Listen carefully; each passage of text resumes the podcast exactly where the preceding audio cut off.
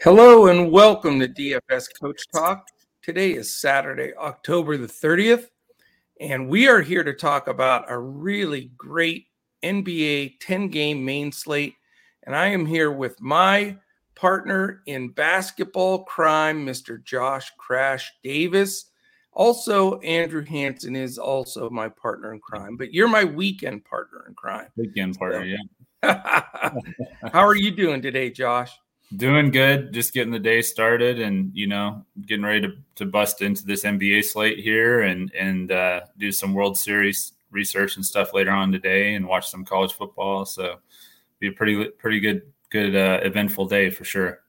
Yeah. And Josh, for those that don't know or that aren't members, Josh is the head of our MLB DFS department. So how is the World Series going? What's your take so far, Josh?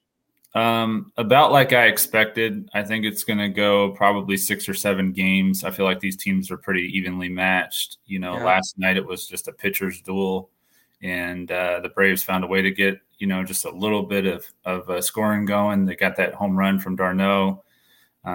So it was a pretty low scoring game, you know, but just pitchers and bullpen for Atlanta really carried the game. And it's 2-1 Atlanta? It's 2-1 Atlanta, yeah. Awesome. All right. Well, we'll look forward to that.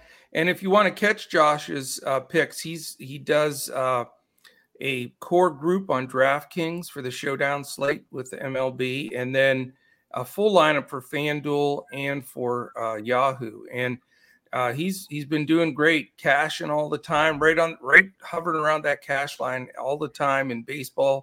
So you can catch him by joining us here at DFS Coach Talk. Just go to dfscoachtalk.com. We have as little as a 3-day $10 membership or a 5-day $19.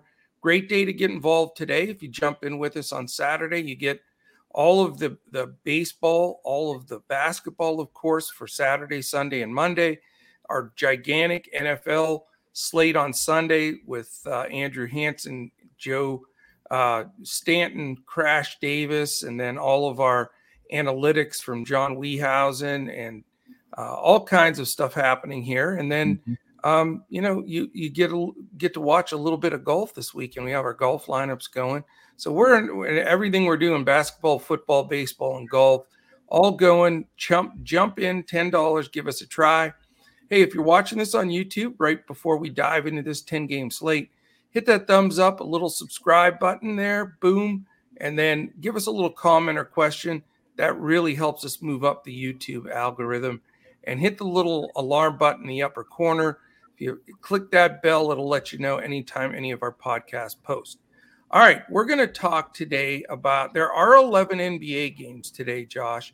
Mm-hmm. But because we have such a busy schedule here, we are just going to forego that weird starting time of 5 p.m. Eastern for Boston and Washington.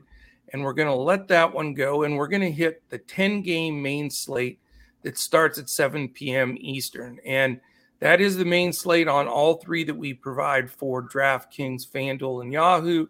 So nothing quirky tonight with the NBA, which makes it a lot easier. You know, this way you can focus in on those specific games. So, all right, let's start off right off the bat. And for those of you due to our weekend show on Saturday, I'm going to introduce the game, give you the lines, the injuries, and then we're going to start dissecting the game with the knowledge known as Crash Davis.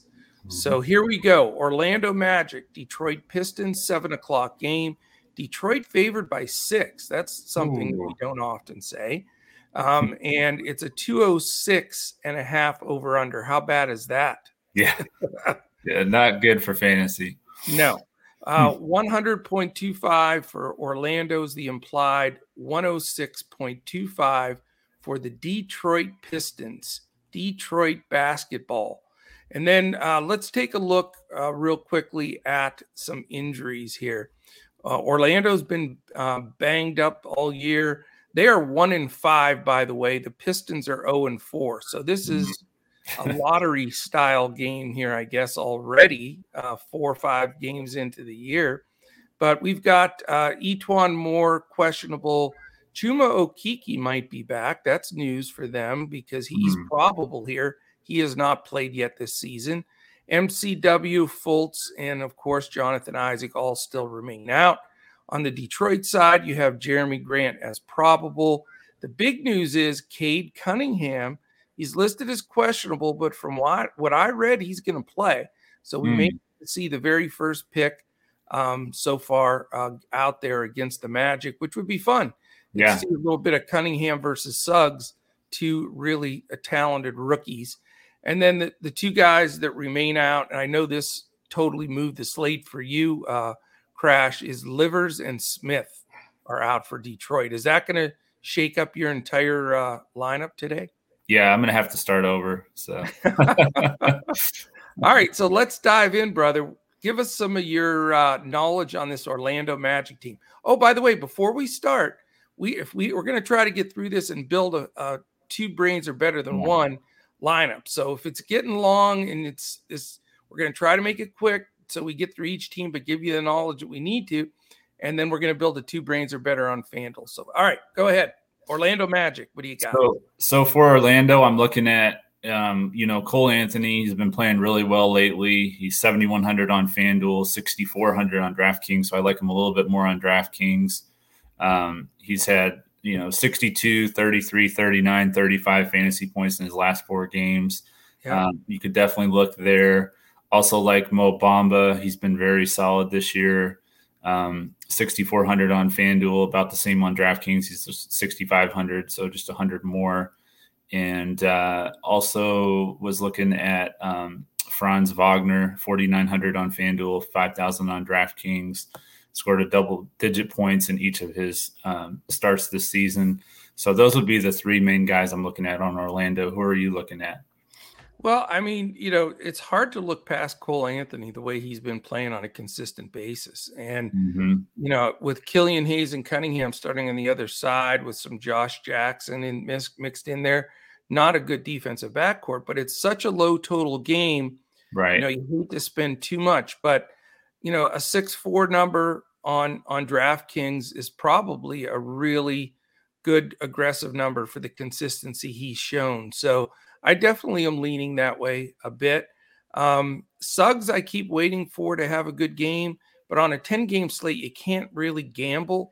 Yeah. Maybe on a GPP at 4.9 on DraftKings. Again, Franz Wagner's been solid at 5K. Another guy you could go to is cheap. The guy, though, that I like the best is, believe it or not, it's Wendell Carter Jr. I just like the style of ball he's playing. He's active. He's getting a lot of things done. So he is interesting. And then I do like Bamba. I'm with you. He's been consistent. His rebounds and shot blocks have been great. And we know that Isaiah Stewart's a very small center, and Bamba is going to just tower him. But 6'5" is a little rough on a 10-game slate.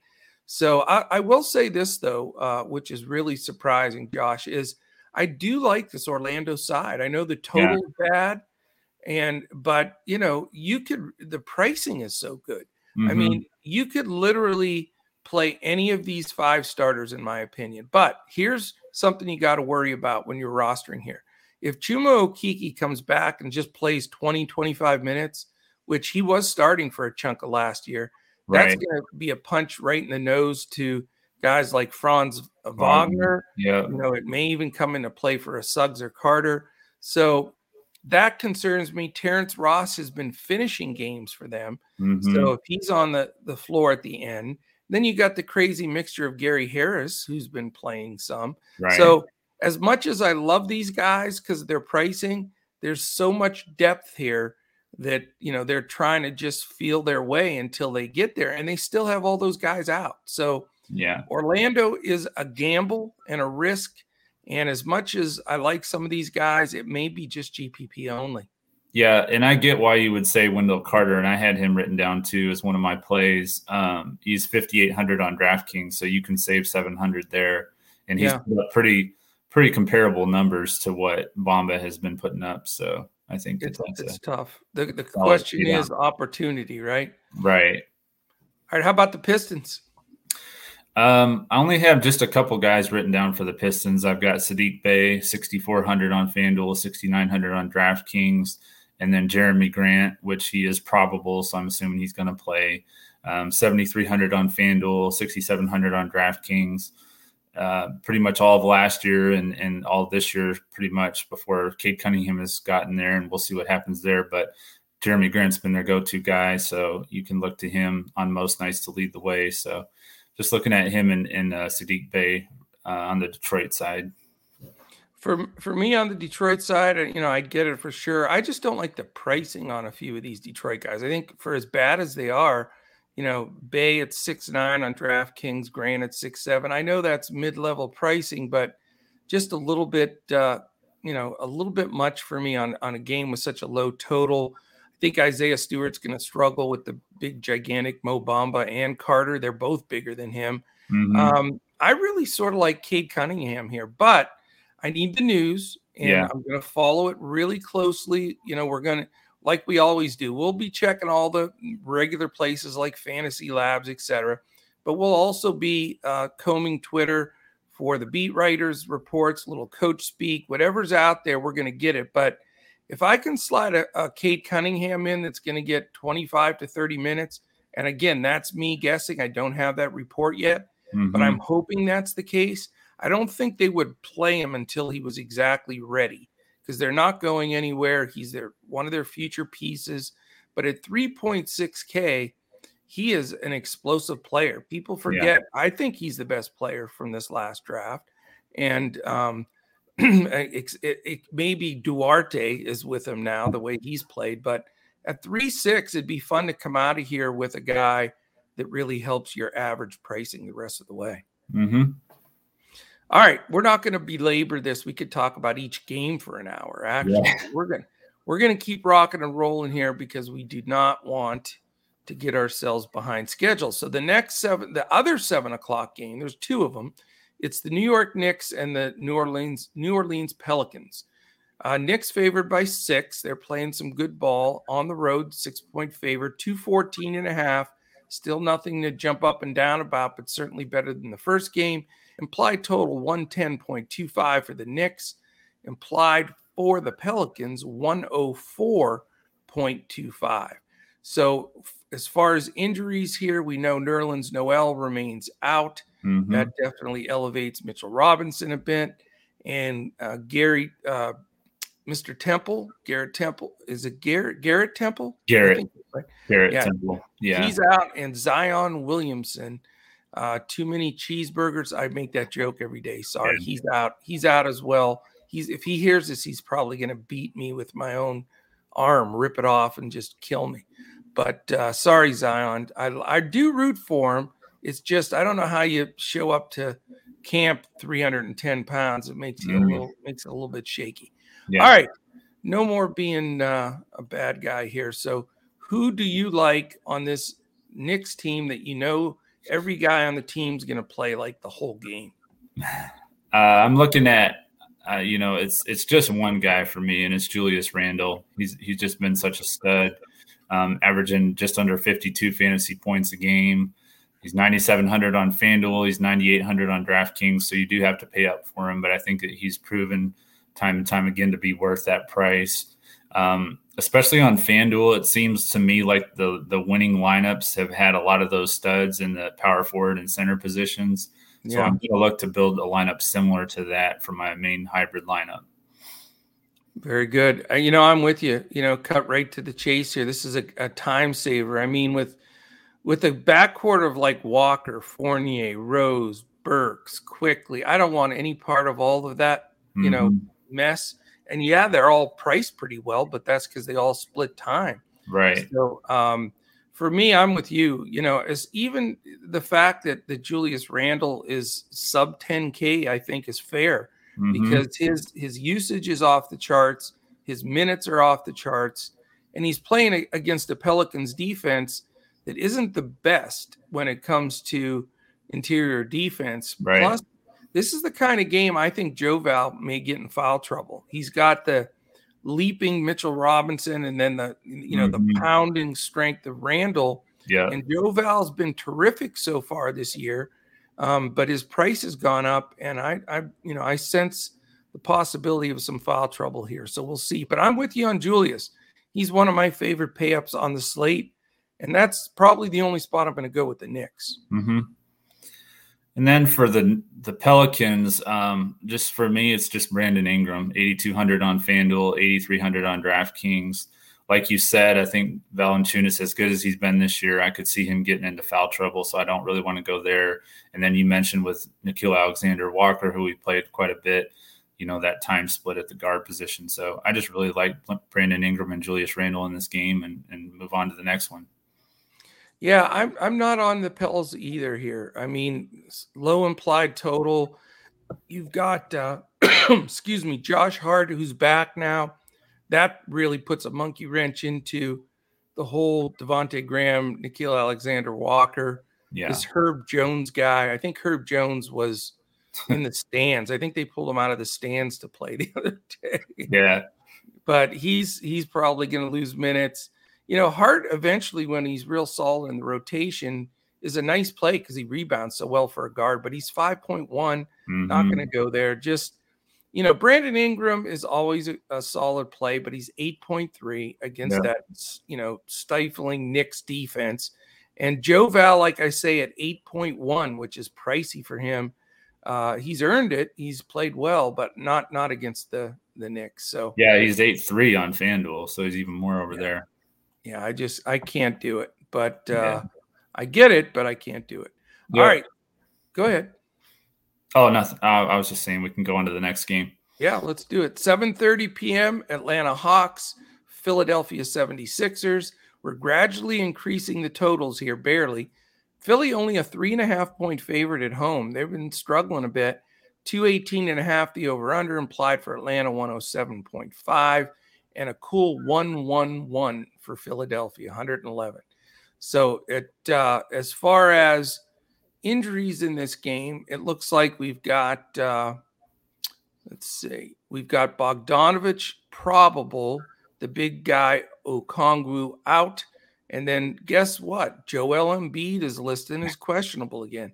Getting a little sick of that scenario. He's taken over the mantle from LeBron and AD. He's listed questionable every game, and the frustrating part about it is, Doc is not a friendly DFS coach because he refuses to give that roster, that lineup, starting lineup out until pretty late. So he's even said that, I believe. I think he's come out and said that in public. Yeah. That he doesn't care about DFS. Yeah. No, he has. He's made that statement. He said he doesn't care about bettors or Vegas or DFS. So he's, and you know what? That shouldn't concern him. Yeah. But here's the problem. A lot of the ardent fans for the NBA that are paying, to go to games, that are paying to get, the ticket where they get all the games and all that stuff, that's why they're doing it. Right. So, you're dissing some of your fans by saying that, and that's a little agitating. But the thing is, his focus is on the team and their preparation and maybe getting some type of an advantage over the other coach by putting the lineup out late. But anyway, we don't like him. So I don't know what to say about Joel Embiid. I look at it this way. He's definitely not 100% healthy. Clint Capella has always given him a little bit of trouble. He's a really good defender, and he's got Collins alongside. So they do have a nice 1-2 punch in the paint. At the price Embiid is, I'm real interested to get your take on it. But without him being fully healthy and a go, I think it makes him hard to roster. Now, I may have that same theory, Josh, as a lot of people, and his ownership will be so low that from a leverage play with his ceiling, it's hard not to play him. So what do you think about go ahead and do Philly first since we're talking about Joel? Yeah, so on the Philly side, this is a guy that I know you've rostered quite a bit this year. I'm going to start out at the top with Tyrese Maxey, 5,600 on FanDuel, 5,700 on DraftKings, coming off one of his best games of the year against Detroit. So you could look at Maxey. Also, if Embiid is out, Tobias Harris is going to always see a lot of extra possessions. He gets the ball a lot more when Embiid's out. And of course, Simmons is wherever he is. So, I don't even mention him anymore, man. Yeah. Not worth it. So Harris is going to get that usage, 7,400 on FanDuel. He's 8,400 on DraftKings. So I don't like him as much over on DraftKings, but on FanDuel, I think 7,400 is a pretty good price, especially if Embiid is out. And then, you can always play Embiid, but I wasn't looking to play him tonight because if he goes out there and he's not full strength and, re-injures his what is it that he's dealing with right now? I forgot. I think his brain. No, I'm just kidding. He dinged his knee against somebody. He had a shin that was bothering him. Okay. I mean, he's always banged up. Yeah. So anyway, if he re-aggravates that injury, then he's going to go out and then you're going to get 20 points or whatever, 20 fantasy points from him. And it's just going to ruin your lineup. So I'm probably going to avoid Embiid tonight. I am too, unless, like I say, the ownership is just so tilted against him. But, the other thing that always now worries me with Philly is, they have such an adept backup center in Andre Drummond. So, it's not, unusual that if Embiid's not 100%, he and Drummond, Embiid and Drummond could split the game almost, mm-hmm. It's possible. And at 10-2, that's a hard pill to swallow. But if he does sit for some reason, I'm all over Andre Drummond at 4.8. Yeah. He's a double-double automatic, pencil it in. And I'm with you. I think Tobias Harris, his usage jumps up the most of anybody. The guy that you're going to be shocked about, though, is I'm sour on Tyrese Maxey. And I'll tell you why. He did have a good game against Detroit, but before that, I couldn't drag him across the 5X line for the life of me. He just wasn't getting it done. Now you add Shake Milton into the mix. True. He's back. So I'm just, they were so frustrated at points with Maxey prior to that Detroit game that there were times they ran Seth Curry at the point. Right. They had he and Korkmaz in the backcourt, and they actually had the better plus minus with those two guys in there. So I don't want to go as deep on a 10-game slate with a Korkmaz or Shake, but I'm not going with Maxey or Curry either, just for the time splits, low scoring game. 218.5 is not quite anything to run home about. So, for me, if Embiid plays, Philly's going to be a full pass for me. If he sits, I will consider Drummond and Harris, but after that, that is it. So how about the Hawks? Makes sense. Well, first of all, I wanted to get your take a little bit about how Trae Young has been struggling a little bit. I know that new rule at the three-point line seems to be affecting him and James Harden the most. Obviously, Harden pretty much kind of just completely took advantage of that rule before in the past, but or the way it used to be, rather. So how do you feel about Trae Young, how he's dealing with that new rule? Well, I think the rule was put into place for specific guys that were abusing it. And number one was James Harden, and he's regressed. Number two was Luka Doncic. He's regressed. Yeah. Trae Young, he's regressed. So just looking at the three top guys that utilize that backing up non-basketball move to draw foul after foul after foul, it has absolutely had an impact on those guys. They can say what they want. Harden was trying to deny it, but statistically, you can look at it all day long. Yeah, it's a small sample size. I know people yell out there, how can you judge it on 5 games? Well, you can. Just look at the statistics for Harden for the last decade, and his foul shot attempts have plummeted. Yeah. He led the league with 10 to 12 foul shots a game. He's getting like 3.5 right now. So, Trae was notorious, like I say, Luka, and that's hitting their stats. Right. What I will say is hooray for the NBA. Great rule. I love the rule. And I'm a Mavericks fan, as you know, and a Luka fan, but I don't care. The game needed this. There were two rules to me that will take the NBA to where it needs to be. The one was this rule because it got to be so boring. Like, if you watched a game where Harden was the main guy or Luka, it was just watching them lean in, get those cheapy fouls back to the foul line. It slowed the game down. It was boring.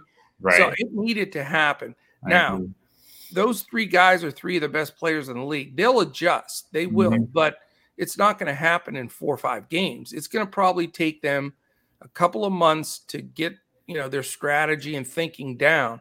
But I love that they made that move. I think it's really helped the game. But from a DFS standpoint, you got to know that those guys, they're down in their points. Every single one of them that do that a lot are down in their points. The other rule that I can't wait until it comes into play next year, Crash, is that the breakaway foul rule. Take foul when the other team gets the fast break. Right. It's the worst. I can't believe they've allowed it this long. They were going to pass it this year, but they didn't want two huge things for the refs to focus on in the same year. But it has taken the fast break. All the years of watching through the years, watching Dr. J and Michael Jordan, all these guys, you couldn't take a foul. That intentionally fouled somebody back then. But now it's that, you know, the European basketballs where they got it. As soon as he gets the ball and they're going to push it, they foul him, stop it, it comes out. Next year, that's all going to change because it's going to be a foul shot and the ball. And now you're going to get open floor lobs again. You're going to get L.A. Lakers Showtime kind of basketball, you know, from way back. So anyway, I'm glad you asked me about that because I'm real passionate about it. And, you know, I think that it's really going to help the game. But to answer your question, yes, Trae still can get on fire. That little floater he has in the threes are amazing.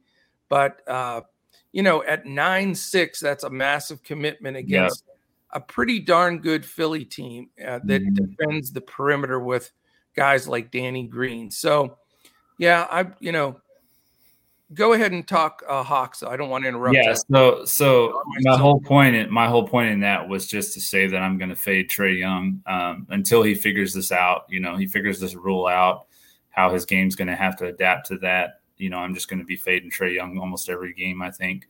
But I do like Cam Reddish. He's 5,300 on FanDuel, only 4,900 on DraftKings. So a really good value there. And then John Collins, 6,500 on FanDuel, 6,600 on DraftKings. If Embiid is out, he's going to be dealing with Drummond's defense, quote unquote. So, you know, Drummond's not a great defender, and Collins can bring him out from the paint a little bit into that mid-range game that Collins has. So, I do like John Collins, especially if Embiid is out. Well, I think in just point counterpoint here, I think more than likely Tobias Harris gets the call on John Collins. And Clint Capella will guard Embiid or Drummond, whichever one, you know, plays. And I, you know, that for me, the Collins-Harris matchup is Spider-Man versus Spider-Man a bit. I think those two guys can guard away. They're athletic enough and big enough. So that aspect sort of cancels them out for me. You know, the guy that I have some interest in if Drummond plays is probably Capella, but I think Embiid plays. I love Embiid's interior defense, whether he plays 25 minutes or whatever. So it's going to eliminate that. That I do agree with you that Reddish is the hot commodity here, but remember this: it's going to be a time split between Hunter and Reddish. It's just flat out is. I'm a huge DeAndre Hunter guy, but he does not look right. Since he has come back from the injury, he's not playing with confidence, not shooting the ball well, and really Reddish is getting more quality minutes at times than Hunter, but they're not going to give up on him because Hunter's one of the better perimeter defenders in the league. So because I'm tempted to play Reddish, and I can't stand timeshares, I think Hunter and Reddish still timeshare the ball here. Bogdanovich hasn't had a breakout game all season, and that's just so expensive for Trae. It really bothers me. So this may be a pretty weekly pass game for me overall. Yeah, you think even if Embiid's out, you'll pass on Tobias Harris? No, I just don't think Embiid sits. Okay. That's my whole point. But if he does, no, Harris and Drummond become interesting for me, and Capella. I mean, it could go from no exposure to two guys, maybe even three, probably just two, you know, based on that. But I do think, I mean, Embiid's been listed questionable every game and he's played. So I don't see what the difference would be here. And, you know, they need him. They definitely need him. All right. We go on to the next game. Let's see here. Let me switch over. So we go to the New York Knicks. Toronto Nina. Why did I do that? Yep. Here we go. Wrong page. Toronto Raptors, Indiana Pacers, 7:30 game. Indiana by 3, 215 over under. So dipping back down. These early games stink, man, on the over unders. Raptors implied 106.25, Indiana 109.25. And then as far as any injuries here, let's pull that up real quickly. We've got Watanabe. I like to say both. He is actually probable. He may play. He's out for probably another month. Then you've got the marching injured band of the Indiana Pacers. Yeah. Big question marks here. Brogdon and LeVert, both questionable. So how do you break down a game when two of the most key players are 50-50 to play? By the way, the Pacers are 1-5. So welcome Rick Carlisle to town. Sayonara here in Dallas. Raptors are 3-3. So you've got Brogdon, LeVert questionable, Martin, Jackson, Warren. And we know Jackson and Warren remain out. So this is an interesting one, man. What do you think on the Raptors side of the ball? Well, I've got three guys basically at the same position. You got OG Anunoby at the top, 7,400 on FanDuel, 6,900 on DraftKings. You know, he's just been really, really playing good basketball this year. And then paying down from there, you've got Scotty Barnes, 6,200 on FanDuel, 6,000 on DraftKings. He's had 40 fantasy points in the last two games. And then Gary Trent Jr., 5,300 on FanDuel, 4,600 on DraftKings. Seeing just under 35 minutes a game. So plenty of minutes for him and a good value there. So all three of those guys, like I said, they're playing around that small forward position. So you just have to pick one of them. And I'm actually leaning towards Gary Trent Jr. for the value. I don't blame you. I had Trent last night. He got it done for me. Last night was the first time, though, I rostered Anunoby and he didn't get to the number. But he's been terrific. But his prices continued to slide up, which is a little rough. Right. It was easy plugging when he was in that mid fives range. It was, no doubter. I'm with you though. I mean, Fred VanVleet possibly at 8.1, but McConnell is a pain in the neck. If Brogdon's out, first of all, McConnell's still an adept defender. Steals guy. Brogdon's a terrific defender. So VanVleet hasn't been that hugely explosive guy that he was when he had, Batman next to him and he could be the Robin. But now that he's the Batman and Lowry's gone, I just haven't seen him, have those ceiling games. So I'm not looking there. I'm with you though. Trent is underpriced. He's getting huge minutes, great usage, 4.6K on DraftKings. I mean, that's sort of a no-brainer, so I'm with you there. Scotty Barnes, man, do you see his Giannis-style dunk he had down the middle? It's like dribble, two long strides from the top of the key and dunk. That kid is good. I like him. It's 6K on DraftKings. He's still in play for me. Anunoby's one of my favorites this year, but that price, just under 7K, makes me a little bit nervous, but I'm with you. Same thoughts here. Don't like anybody off that bench. How about the fact that Goran Dragic can't even get into a game? That's nuts. But I'm with you. Almost identical. I'm leaning Trent, but I haven't completely eliminated Barnes and Anunoby. And then on the Indiana side, of course, we mentioned if Brogdon's out, you could look at McConnell. He's 4,900 on DraftKings. So that's a pretty obvious play there. And then for some value at 3,100 only, and he came off a huge game. And I don't know if this was just a fluke because he didn't put up that many good games last year, but Torrey Craig, 3,100 on DraftKings, had 43.7 fantasy points in the last game. Did you see any of that game? Do you feel like that was fluky or do you feel like that was a pretty legit 43.7 fantasy?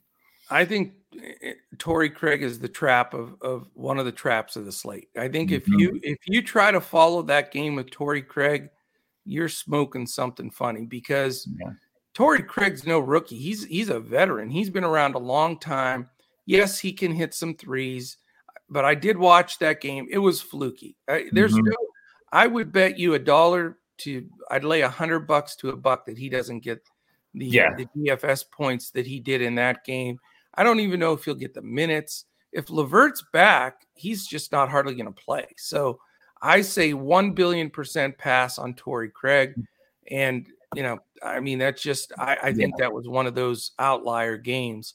But we need the news on LeVert. You know, that's important. And we need the news on Brogdon. Brogdon had a higher usage and assist numbers than he's had throughout his entire career.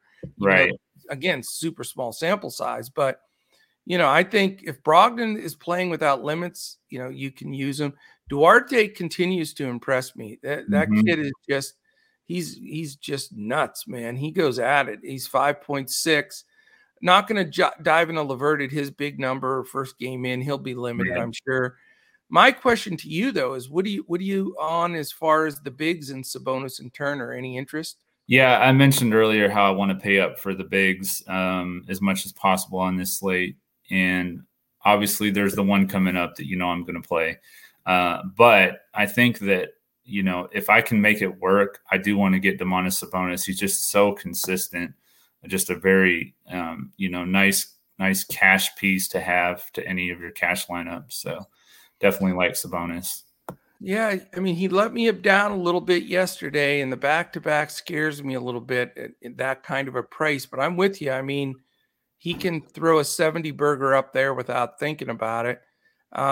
Miles Turner remains pretty cheap at that 5.6 number, but we know that, you know, GPP play. I mean, he can go from 6 to 60. I mean, seriously. So, you know, that's a tough call. But I really can't give my full opinion on this game until I know the two key pieces of if Brogdon and LeVert are going to play, because then that shuffles the deck for me. I'm I wouldn't say Sabonis if they're out, if they're in. I mean, exactly. Yeah. Sabonis is, you know, his usage will go down. So we'll see. We got to look at that game yet. I think there's some potential with it, but knowing how that rotation is going to work is good. Did you see what just rolled across the bottom of the screen? It says Josh Crash Davis cannot pick any Milwaukee Bucks today. Wow. Okay. Well, hope you have a good day. And speaking of that, let's dive into this next game. San Antonio Spurs at your Milwaukee Bucks. Now you get a little bit juicy of a number. It is Milwaukee only by 6.5, so that's very reasonable. Nice 223.5 total, 108.5 for San Antonio, and a nice 115. You get in the 115 and up to 120 range, that's pretty nice number to have. So let's take a look here real quickly and the injuries on this game. We've got, Zach Collins, Doug McDermott out for the Spurs. Milwaukee, we've got DiVincenzo, Drew Holiday, that's huge. Yeah. Brooke Lopez, that's huge. So you have three starters, and then Bobby Portis is out. So three of the five starters of a lot of the season last year for the championship team, and the sixth man and Bobby Portis. That's a, you know, people aren't talking about, but that's why Milwaukee's 3-2. You know, they've got a big chunk of guys out. Spurs are really crappy 1-4. They just, I feel bad for Pop because this team's going nowhere fast. So what do you got on the Pop team? Are you taking a chance to get Pop tonight? I do like the same guys. You know, it's funny. We had this exact same matchup last week, only they were in San Antonio. We did this podcast. But again, these two guards, you know, against Milwaukee, when they can hit these threes and stuff like that, it just works out really well. Milwaukee hasn't been very good defending that, especially without Drew Holiday and DiVincenzo in there. You know, those are probably their two best guard defenders. And so Lonnie Walker for me, 4,900 on DraftKings. You know, he had a pretty good game last week, and I expect him to do the same. And once again, I'm looking at Jacob Poeltl until Lopez comes back. I think that interior is pretty soft because Giannis doesn't stay down in that paint very often. So I do like Poeltl and then Walker once again. Yeah, I don't blame you. I'll tell you what, Jakob Poeltl made me eat my Wheaties and whatever last week because I was saying, you know, I don't know how he's going to match up, blah, blah, blah. Bad setup for Giannis, but Poeltl held his own. I mean, yes, Giannis was awesome, but no different than normal, but Poeltl, he's had a really great season. He's been their most improved player in a really, on a bad team. But my question is the price. I just, Giannis to me may be defensive player of the year again. Mm-hmm. And, it does hurt them not having Brook Lopez in the paint there to block some shots. But Poeltl's, I don't know. I'm on the fence with him. I certainly respect him more after watching the last couple games, watching the whole game against the Mavs. He's good. He's playing better. He's improved. He's huge. Yeah. But I don't know if I have the courage to spend that amount of money on a straight center on a 10-game slate going against Giannis. So, I just think the Spurs are in bad shape. They still play Vassell and Gates Diop, Eubanks, Forbes. Thad Young occasionally gets in. Mm-hmm. But after Jakob Poeltl, I just, Murray, White, Walker, Johnson, I get it. They're okay. They're cheap. They're between 4.9 and 6.4, other than Murray, who's massively overpriced at 8.5. Yeah. I wouldn't touch him with a 10-foot pole at that price. So I'm probably anti-Spurs. The sites where you can roster multiple centers, Poeltl still has a small chance to get in there, but not feeling it. How about these lousy Milwaukee Bucks that are barely over 500? I like mostly their value plays on this slate. I've been talking about saving in the guard spot all day on this podcast, and I'm definitely looking at George Hill at 3,600. That's just a really cheap price for a guy that's been starting with Drew Holiday out. Also like Pat Connaughton at 4,500, and then of course I'm going to pay up for Giannis. I don't care how much he costs. He's going to get 60 to 70 fantasy points on most nights, especially in the front of the home crowd. He just plays at a different level at home. So, do you think this game has the potential to blow out? It does, but if you look at the game last week, it stayed fairly close. So yeah. I don't see why it wouldn't. If Drew Holiday and Brook Lopez were playing, then I'd probably fade everybody except for the bench guys. But yeah. Well, for me, the guy you didn't mention is one of my favorite plays on the entire 10-game slate. And it's Chris Middleton. Yeah, 7.8. Mm-hmm. He's still sub 8, so he's a mid-range price guy. You know me, I've been talking about it, and I love it. When Drew Holiday is out, yes, they play Hill and Allen and all these guys, but you watch, Middleton is the pseudo, and same thing I said last Saturday, but it worked. I'm going to say it again. He's like the pseudo point guard. Mm-hmm. He handles the ball more. He's become more of an adept passer, and he can score a bunch. I think Middleton's just an awesome play. Now, I did go the 1-2 punch last Saturday with Giannis and Middleton, by the way, and they crushed it. They were great. Yeah.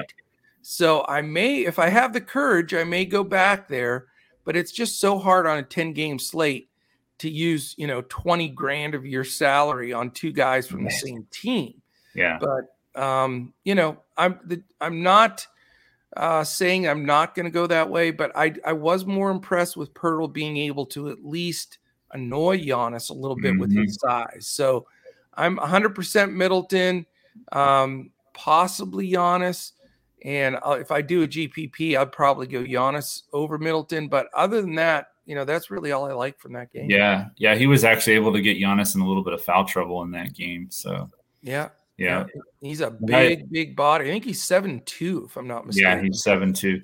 I don't have anything against Middleton, obviously. I like him a lot as a Bucks fan, but I think that for my lineup construction, his price just doesn't really work. So that mid-range price it's a cheap gift. Until he gets to the point where he's over 8, I just it's hard, especially with Holiday out, at least for me, not to take him. So we will see. Are you ready for the next game? Before we do that, let's really quickly touch on a couple of things here, Coach Talk wise. DFS Coach Talk. Go check us out, dfscoachtalk.com. Also can check us out on Twitter. We're at DFS Coach Talk. I'm at Joe Sarvadi, JoeSarvadi. Mr. Crash here is at JP Davis 1982. I got it. I got you. I've had it three in a row. I've gotten it right. And then Andrew is at Language Olympic. He's always got some great basketball stuff to throw in there. Also, again, you know, if you're watching this on YouTube, a quick thumbs up, hit the subscribe button, give us a comment or question.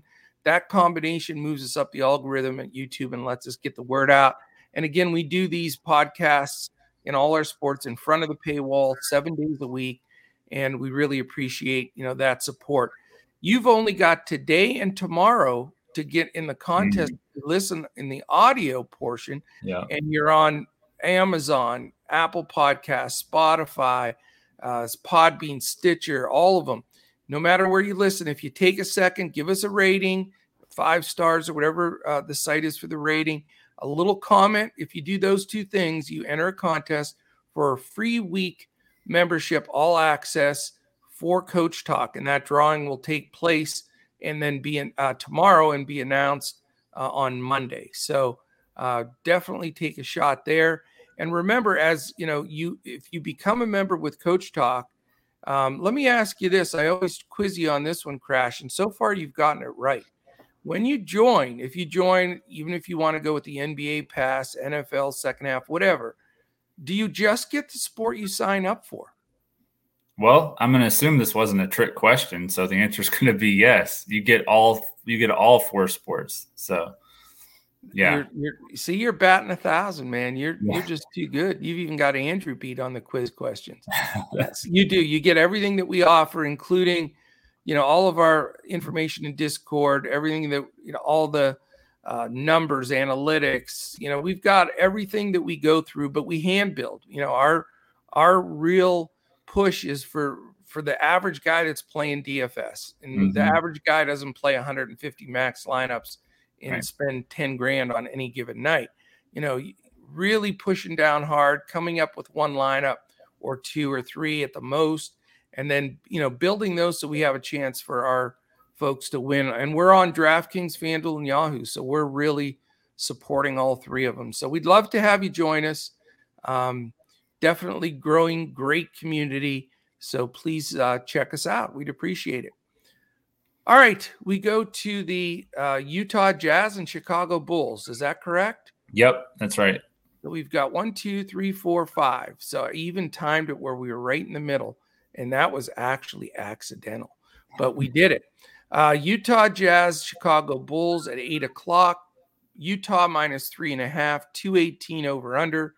110.75 for Utah, 107.25 for the Chicago Bulls. And then as far as injuries go in this tilt, we've got, by the way, the Jazz are 4-0 and the Bulls are 4-1. The Jazz are the only undefeated team left in the league, believe it or not, this early in the season.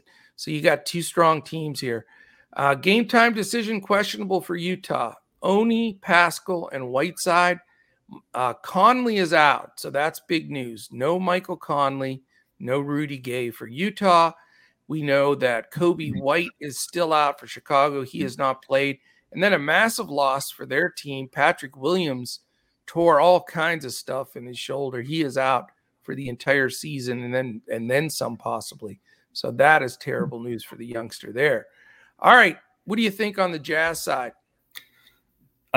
So for the Jazz, I like the value plays again here.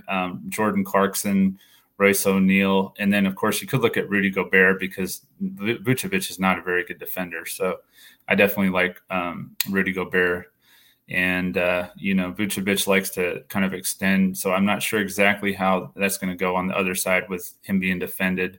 Do you think they'll use somebody else to defend him and keep Gobert in the paint, or how do you think they'll play that? No, I think they're going to be forced to.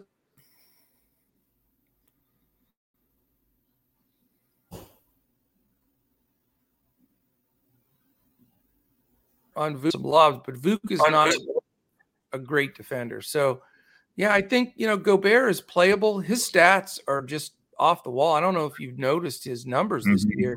This is his best season he's ever had thus far. It's early, but, you know, 8.2 is a big commitment, but not a bad play today, you know? Yeah. Yeah, I agree. Anything else on the Jazz side for you? No, it was just those three I was looking at was Clarkson, O'Neal, and Gobert. Yeah, and for me, you know, it's the main thing is with Conley out, it does shuffle the deck for the Jazz. You know, you've got Clarkson playing a little bit bigger role. Donovan Mitchell actually will play the point for them some of the game. But he's 8.7, and he really hasn't been smashing his number. Yeah. I mean, I like Donovan Mitchell in this game a bit. I think it's a good, you know, setup with Conley being out. So I'm thinking about it if I can make him fit, but that is really expensive. Mm-hmm. Everybody likes to go to Joe Ingles, you know, a lot when Conley's out, and he's only 4.7. He hasn't quite been the regular Joe Ingles we've seen in the past. I think he's aging a little bit or just slowing down. He's not as big of a part of that offense. Bogdanovich has been a bust thus far. O'Neal's, again, at 4 or 5, he's going to get minutes. But you know, I'm not jumping up and down for anybody really on the Jazz side. Mitchell, my favorite, though. And Clarkson, I think, at 5'4", is too cheap. So he's in consideration as well. Yep, I agree. Chicago Bulls. Yeah, so for Chicago, and before I say this, because you mentioned that they're 4-1, so there was somebody on Twitter the other day that had posted about how it was going to be this awesome day for Chicago on Thursday because the Bulls were going to stay undefeated, the Packers were going to lose, and the Bears have Justin Fields. And so I replied back. I said, well, you still have Justin Fields at least. So, But I know you like to shout out your buddy Phil. I see you guys dueling it out on Discord. But anyway, I just wanted to throw it out there. I thought that was pretty funny that guy posted that. So for Chicago, you know, you could look at DeMar DeRozan, 7,500 on FanDuel, 7,700 on DraftKings. You know, this is where we get into that thing that we talked about with the 4 stars for Chicago. Yeah. And I'm kind of leaning more towards the value play here with Alex Caruso at 4,200 on DraftKings. He's been getting pretty good minutes, and he had 32 minutes last game against Toronto. So I'm leaning more towards Caruso. And then if you wanted to, you could look at Vucevic, but against Gobert's defense, I think I'll pass on that. Yeah, it, like we said before, Vuk's going to probably get some wide open threes, you know, with Gobert not quite getting out there. But, the minus on the rebounding and such that Gobert will scoop up, I agree with you. I think he's just too costly. You know, the guy may roll out there for the first time, roll out the ball, Lonzo Ball. Sort of like him here. No Conley, who's a really good crafty defender. So, you know, he's going to get some different matchups, but he's 7'6". And the reason I like him a little bit, Zach LaVine has a torn ligament in his non-shooting thumb. And they said it's going to need surgery, but they don't want to do the surgery now. The bottom line is if he can play with that pain, then he's okay. If it's too much, then he'd be out and they'd have to do the surgery. So he's trying to play with it, but is it affecting him a little bit? I mean, it has to when you have something like that. And it's wrapped, you know, even though it's his non-shooting hand, it's still got to be a bothersome issue there. So Ball and DeRozan are more in play for me. You know, I think losing Patrick Williams is going to change things up a little bit for them with a combination of guys like Javonte Green, Caruso, Troy Brown, Elise Johnson. You're going to see some of those guys getting some minutes, maybe even dusting off an old Derrick Jones Jr. a little bit that has fallen out of grace in the league. But the bottom line is, you know, you still have your 4 studs, like we mentioned, Ball, LaVine, DeRozan, Vuk, and that usage being spread around.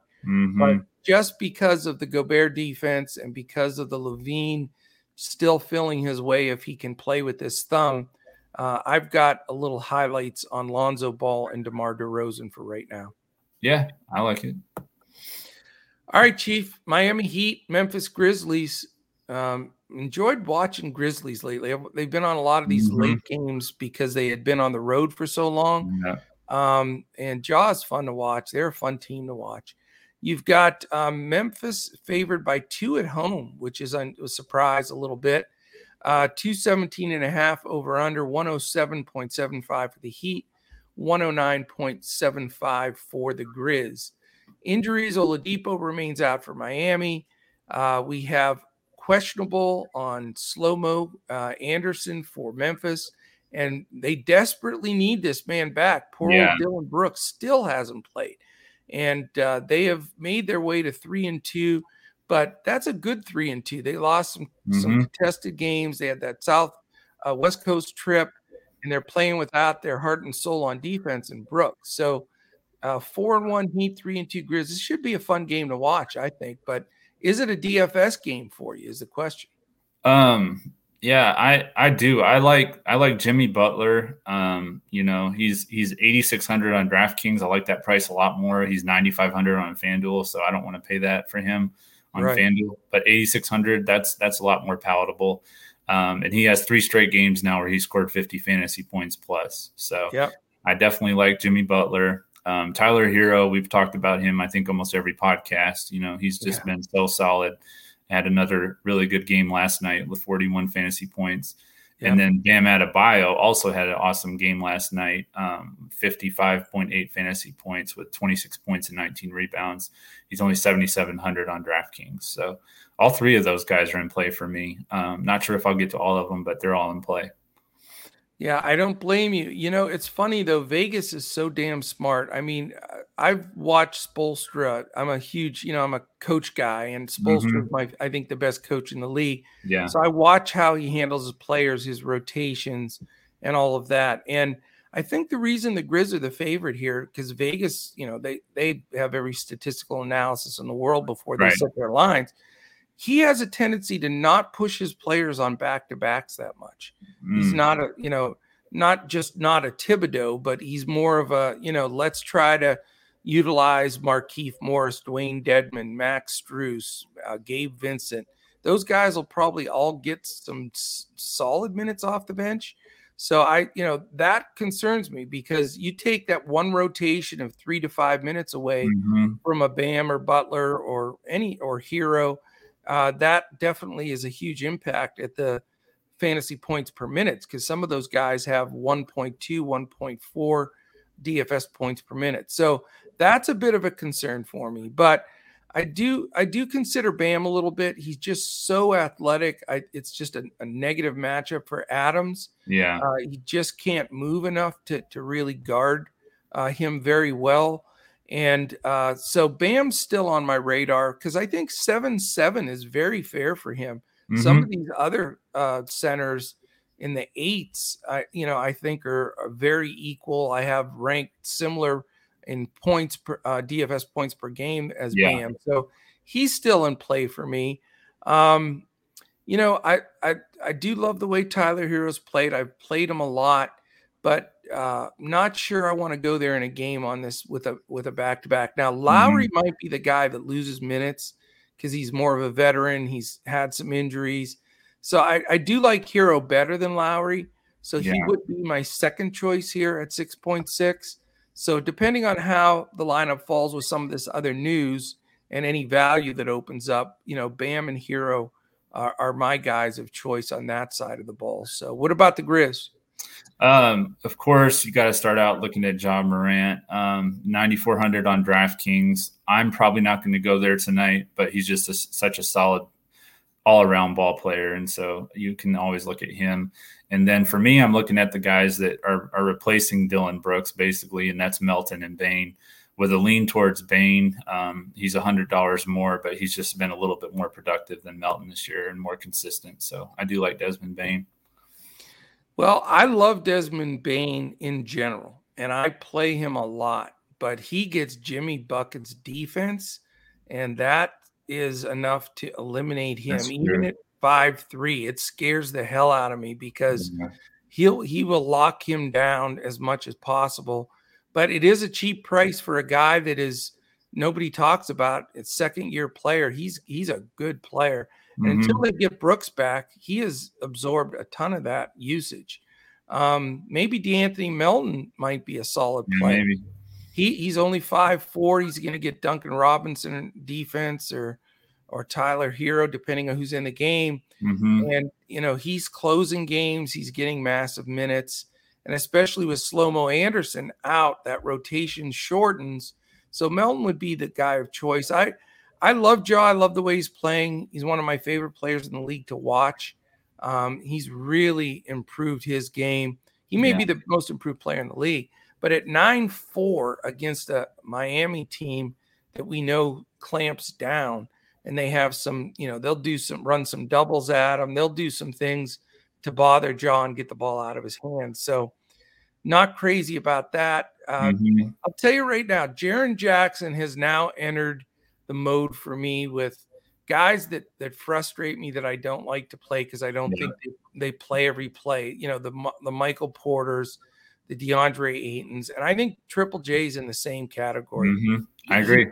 He fouls too much because he's lazy and he reaches, and he just doesn't look like he's pushing it all the time. And it, you know, the guy that just got paid whatever $140 million, I think he's taking the foot off the gas. And 6'7", I'm not going to touch him. Again, Adams, you know, he's been good at 5.5. If you look at his stats, he's played good ball, but not, this matchup is a nightmare for him with Bam. You know, it could be foul trouble. They may play him off the floor a little bit. So, you know, not crazy on this side of the ball. Maybe a little 5.4 shot with Melton as a value.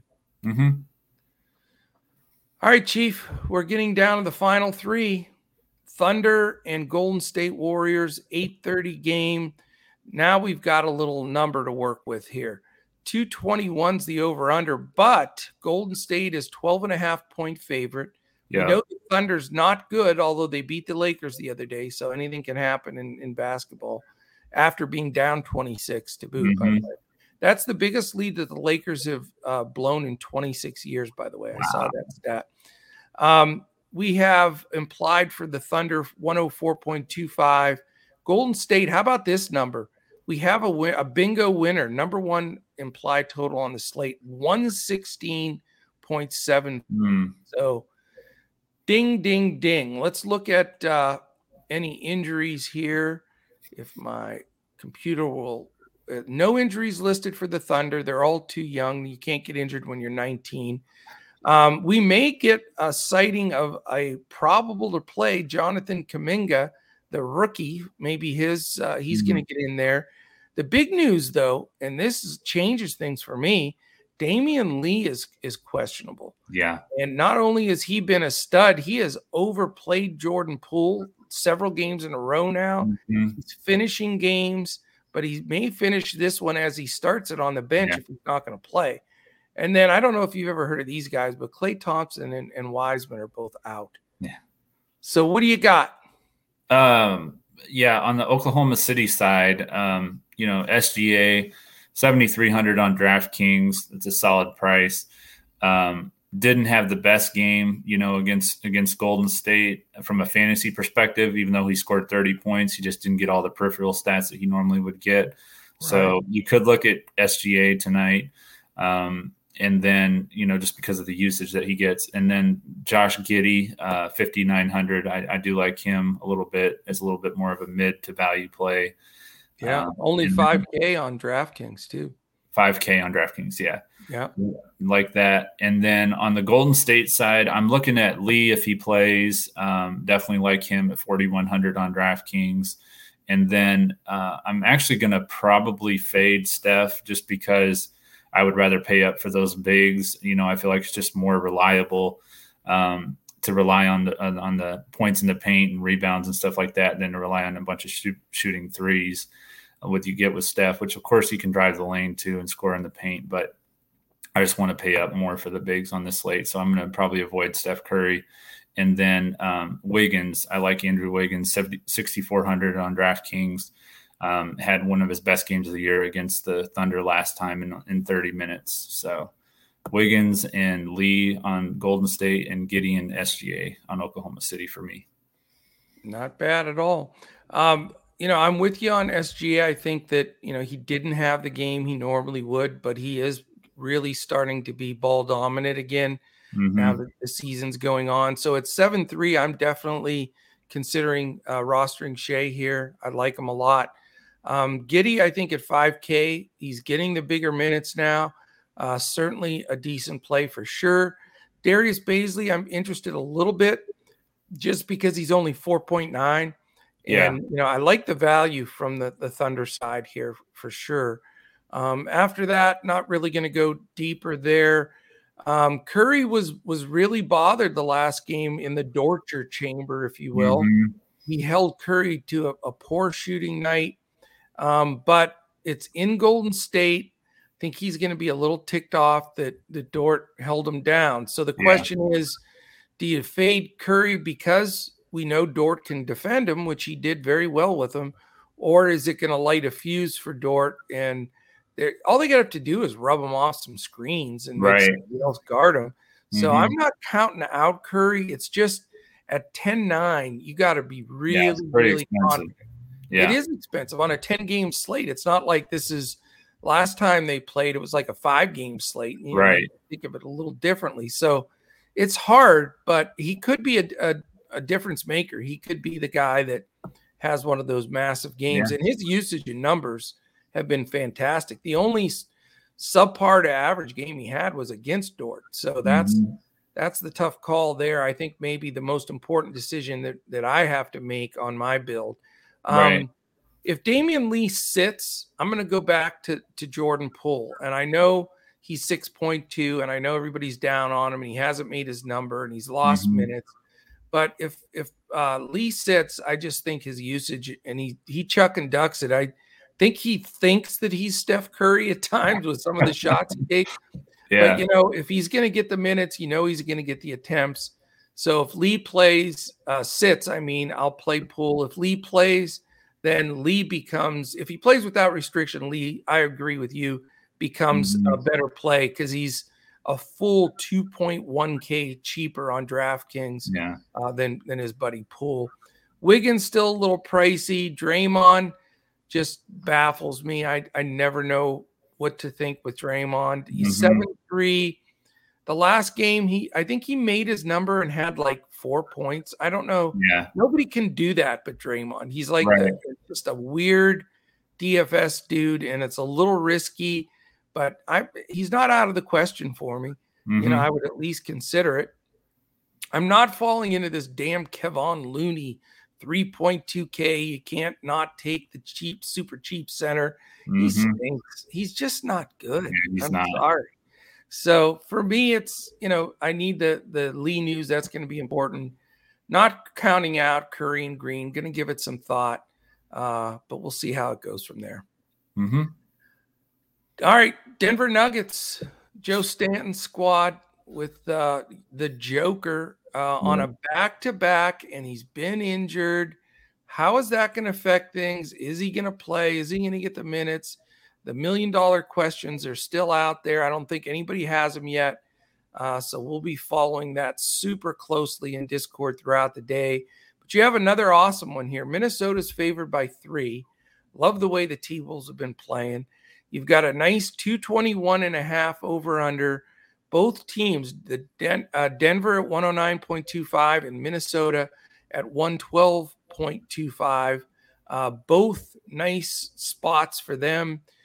We've got Kanchar and Murray out for Denver. No news on the Joker yet. We assume he's playing. He is listed as questionable, obviously. I don't know why you want to press him on a back-to-back coming off that, you know, injury that looked worse than it was, I guess. I'll tell you one thing I got to say about the Joker, because last year, the beginning of last year, and then the year before, I always used to, kid him about being so chubby, and just it frustrated me because you could see his ability and he just was not in shape. And the fact that he was doing what he was doing, not in shape, was amazing. So last year he comes in fit, he wins MVP. But I'll tell you, I was watching him last night against the Mavs. He is actually not just in shape anymore. He's thin. I mean, he has gotten himself so physically fit that I am so impressed. And I think this kind of an injury, when he was the normal Joker in his career, he'd be sitting. Right. But he's so fit and so in shape. So shout out to, if he can do it, I can do it, man. I'm getting back in the gym. That's all I'm saying, Crash. So shout out to the Joker And we know Cat doesn't play great D, but is the Joker going to play? What do you think? Yeah, I think he will. As you mentioned, he's in a lot better physical shape right now, so it bodes well for him that he could be able to play tonight. And I do think he will. And, you know, we do like to attack Karl Anthony Towns. He's not the best defender in the world. So the issue is going to be the price at $11,000. Not going to be able to play him and Giannis, obviously. So it maybe in a GPP, you know, I could pivot to Jokic instead of Giannis. I could look at that. But I was looking more towards the value on Denver, Barton, 5,900 on DraftKings. And then Gordon, he's actually been putting up very similar numbers to what Michael Porter Jr. has, but he's $1,500 less than Michael Porter Jr. So I do like Aaron Gordon tonight. Yeah, I mean, the Joker could smash, but here's the problem. I mean, let's say he does play, and I know that they say he's super tough. He never wants to sit. So they may play him on a back-to-back, but I can't imagine Malone pushes him minutes-wise, you know? I mean, that, and you can't spend $11K on FanDuel and 10.7 on DraftKings and then have the guy, you know, not playing big minutes. So, I mean, I know his ownership will go down because of that tag of the questionable. You know, it's a hard one. I mean, leverage-wise, you want to plug him in there. If he's, you know, in there, is he going to play the big minutes? I mean, right now, to be honest with you, Josh, I'm probably going to fade him, but with a lot of pain because he could put 60, 70 on the board, you know, but I just don't know about the minutes. Right. And, yeah, that's a concern. You know, as far as value here, Barton remains playable. You know, as soon as you start believing and trusting in Gordon, you get stung right in the backside, and he throws like a 12 DFS points on the board. So he scares me even at the 5.1. You know, if for some reason Joker does sit, you can look at JaMychal Green at 3.1. He'll probably get a lot of extra run. You know, if Joker's out, it does elevate Aaron Gordon. He's going to get a lot of those rebounds and things at his 5.1. So, again, we need to know news on Joker. And even if he is ruled in, I'm still not thinking he gets max minutes. So not as high there. But this is the highest total game on the board. It's a game that we really need to consider, you know, playing some guys. So, yeah, the jury's out. Let's get the news. Let's follow it in Discord and see what happens. But you can always slide in, like I say, a Barton or a Gordon or JaMychal Green, depending.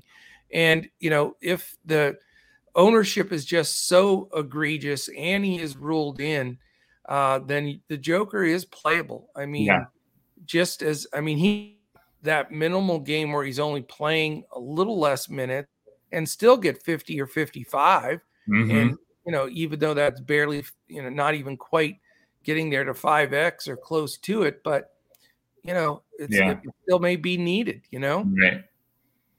So what about Minnesota?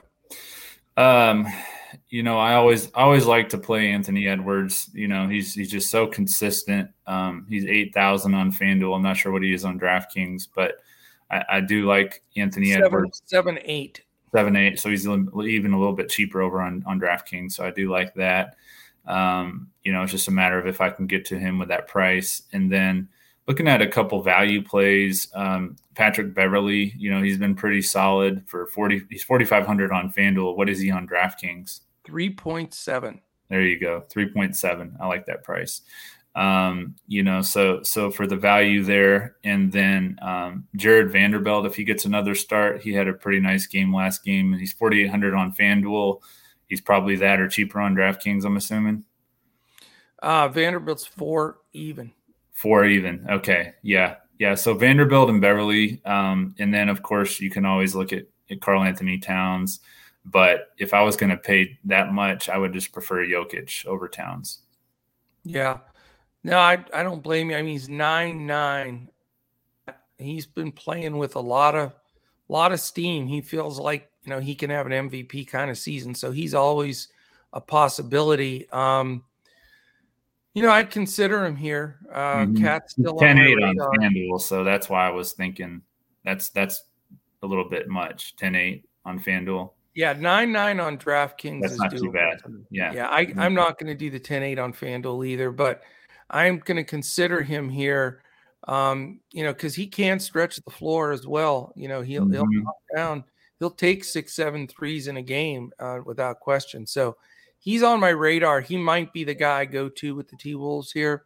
Yeah. A couple of things, though, interesting. D'Angelo Russell I like, but Pat Bev is grabbing some of those minutes. Anthony Edwards, I do like him as well, but 7.8's a little much, especially when he's going to get Will Barton defense. And we saw that Will Barton harassed Luka last night. Yeah. He is a good defender, and he gets under your skin.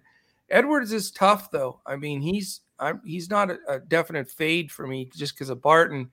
And he gets the big minutes. He finishes. You know, he doesn't get his minutes messed with. I thought he would get less minutes at times because of Beasley and some of the bench.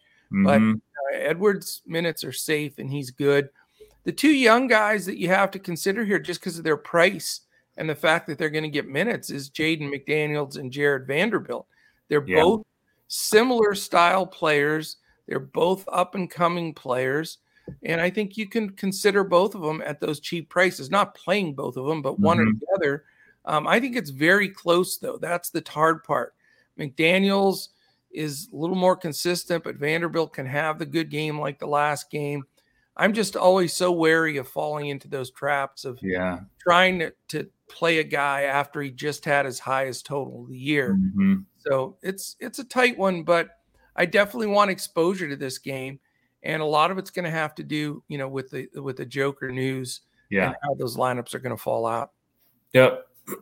You ready to finish up this slate with game 10, and then we'll build our two brains are better than one lineup on FanDuel, and we will let people enjoy their day. Cleveland Cavaliers, Phoenix Suns. Phoenix favored by 10.5. Cleveland is hopefully not going to be extremely road weary. They fought hard last night to try to win and just came up short, but they're on that West Coast trip as well. You've got 102.75 for the Cavaliers implied, 113.25 for the Phoenix Suns. As far as injuries in this game, we have Pangos and Okoro out for our Cleveland. No, Pangos is probable. I'm sorry. The guy that is questionable, he's been for several days, is Okoro. So don't know if we're going to see him or not. And then we know Cameron Payne and Dario Saric are out for Phoenix. So what do you think? Can Cleveland show up, or does this game blow out? You know, I was pretty surprised with how they hung in there with LA last night. So I think they definitely could. I do like, for me, I'm definitely looking at Ricky Rubio going back to Phoenix. You know, he kind of got kicked to the curb when they brought in Chris Paul. So I do like Ricky Rubio, especially considering that even though he didn't start last night, he still had a really good game. So he's done that all year. He's been he has been very good this year. And he's 5,500 on FanDuel. What is he over on DraftKings? On DraftKings, Rubio is 5.6. Okay. So about the same. And then and I know this is a guy that you've been playing quite a bit lately. It's Lauri Markkanen. I do like him. 5,400 on FanDuel. And what is he on DraftKings? 5.3. 5.3. Okay. Yep. So, those would be the main two for me on Cleveland. You could look at Evan Mobley. He's been very good this year as a rookie, but mainly Rubio and Markkanen for me. Yeah, I mean, you know, here's the amazing thing, too, that I didn't mention when I was breaking this down. You know, the Suns are 1-3. Yeah. Isn't that wild? That's just amazing. Terrible start for the Suns. Cleveland's 3-3. Here's the only game. It's the last game on the slate, but it is the game. And I'll tell you what, I'm going to avoid this game. I think this game blows out. I really do. I mean, it's a double-digit Vegas, so Vegas knows as well. Cleveland has played their heart out. And I'll tell you what, Bickerstaff, I'm so glad he got that Cleveland job. Teams play hard for him. Yeah. I love the body language on the floor with this team. They play hard. They feed off of their young guys. And then Rubio's been having, you know, one of his best seasons. So I like your Rubio play because he was booted sort of out of Phoenix and he's playing at such a high level. But the thing is, he's a veteran. I don't think he gets big minutes in the second half if it's a blowout. And I just don't know how they stick with Phoenix. Phoenix is going to be really mad.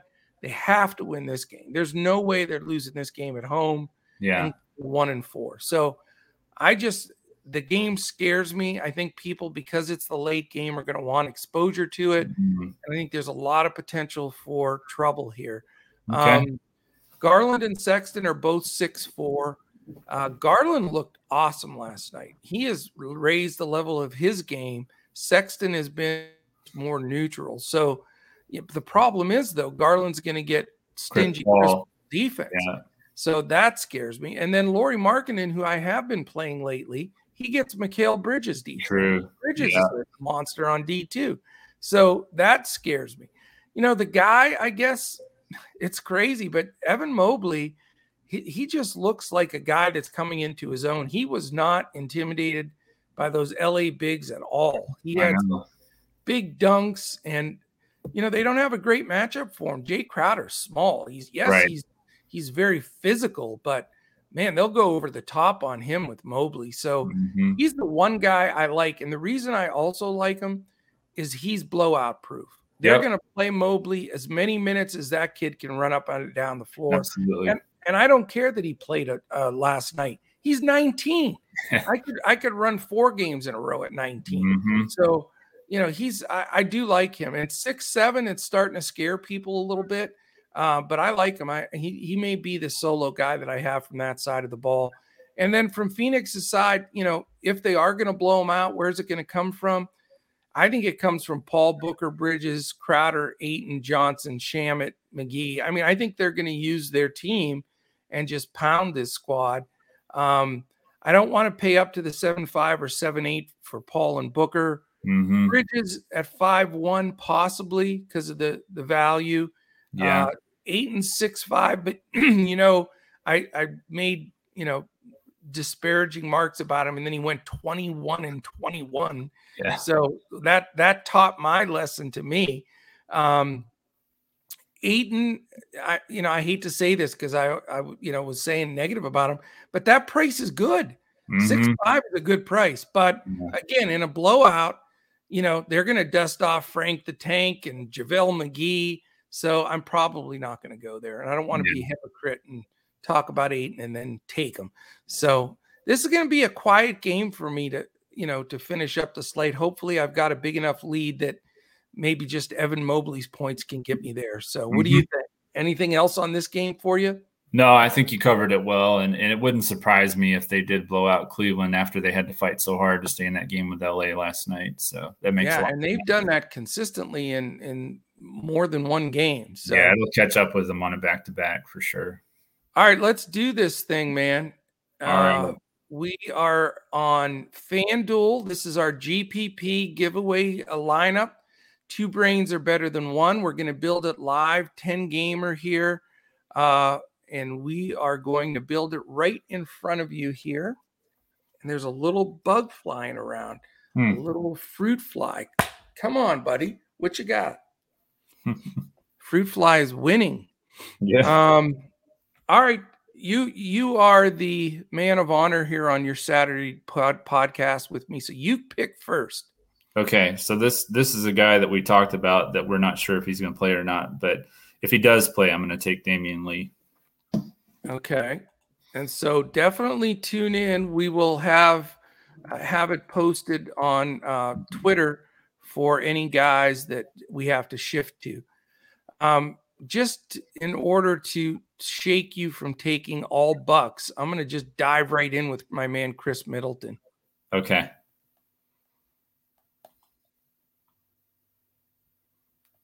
At shooting guard? 8,100. Small forward, 8,100. Small forward. Okay. Yes. It's funny now on FanDuel. I love it personally. I love the fact that they have multi-positionality, but I'm so used to just being locked into one position. Well, I guess we're going to be going with the Giannis and Middleton combo then. All right, big cash money. I'm going with my hunch play today. He's not going to get much ownership because it's against Utah. I really like Lonzo Ball. I'm going 6,700 point guard Lonzo Ball. Okay. I like it. So we're at just under 6,000 per player for the rest of the way. That's doable. Mm-hmm.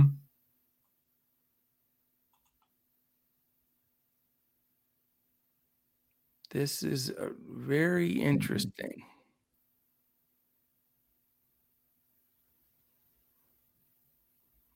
What are you thinking? Pat Connaughton. What? A third buck? That's against everything I believe in, having three guys from the same team. I know. I'm just trying to save some salary. I can do something else. Hang on. I'll make my pick and you can think about it. Although I'm probably talking Connaughton into his career game. I'm going to take $6,600 power forward Evan Mobley. Okay. So we still have a center spot to go. Mm-hmm. I'm gonna come back to shooting guard. So we'll just hang on for now. I am so, and for our listeners, not that this pod's not going long, but stacking in the NBA, not a great idea. If you go two guys from the same team, that's okay at the max. But once you start getting the three or four guys, you're gonna have to be rooting for double, triple overtime to get to your number. There's just not enough usage to get pushed around. Yeah, and I know that, and that's the reason that I'm going away from him. I'm gonna take Andrew Wiggins at 63. Yeah, his price is down. Like that pick. Oh wow! I looked at Aaron Wiggins. Did you know there was an Aaron Wiggins? Oh really? Yeah, he's 3,500 for Oklahoma City. And when I saw Wiggins and I looked at 3,500, I almost dropped my teeth out of my mouth here. All right, so we're at 5667 per guy. We need a power forward, small forward, and center. Mm-hmm. So we have to be realistic with this call here. How about he's so cheap. I wish we had news. We may have to update some of this lineup because normally here I would take John Collins, but I think Embiid plays. If Embiid sits, then I may switch and go to Collins. We can take Collins. Well, I don't want him though. If my concern is if Embiid plays, then I really don't want him. Yeah, I understand. How about I'm going to switch positions. I'll let you pick the center because I'm not feeling it right now at center. All right.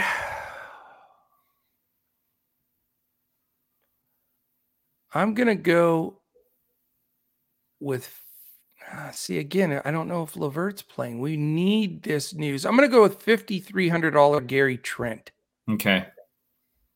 Small forward. I was looking at him too from my pivot from Connaughton. I mean, we could always move to shooting guard if you. Oh no, we have two shooting guards. So small forward, we're set. So center, my man got all right, so center. 11-7 left.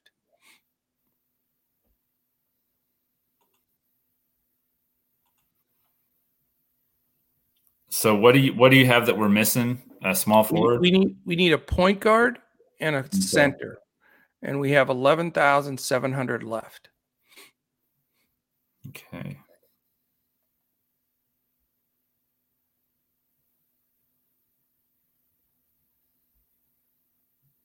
It's tough. There's so many to pick from. You got 20 teams playing, so. Mm-hmm.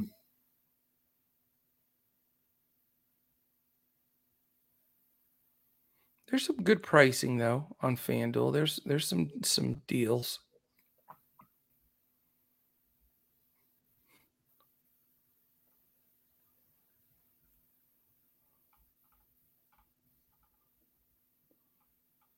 I can feel the. I can smell the wood burning in that brain there. I think I might go over to point guard. I think I might find something easier over there in value. No problem. I know centers. It's a stickler. Mm-hmm. If you buy down, that makes it tough.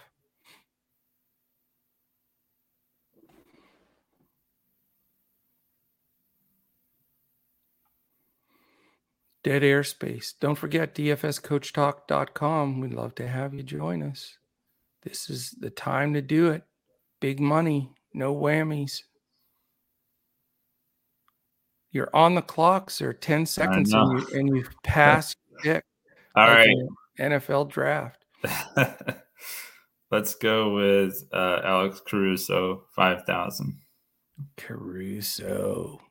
Okay. That leaves me 6,700 bananas for center.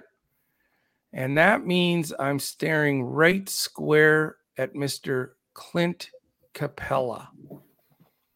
He's my choice. Okay. Because here's the deal. If Embiid plays, they're going to need Capella on the floor. If Embiid sits, I think Capella should eat more on Drummond. So I like him either way. So I feel very comfortable there.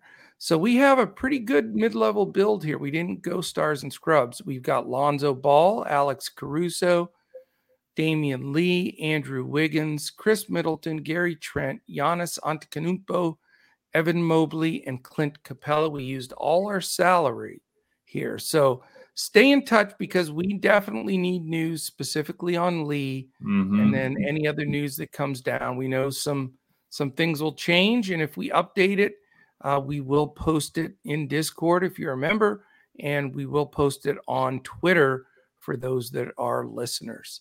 So that is it, my friend. We are through a Saturday, huge slate. Appreciate you jumping in with me.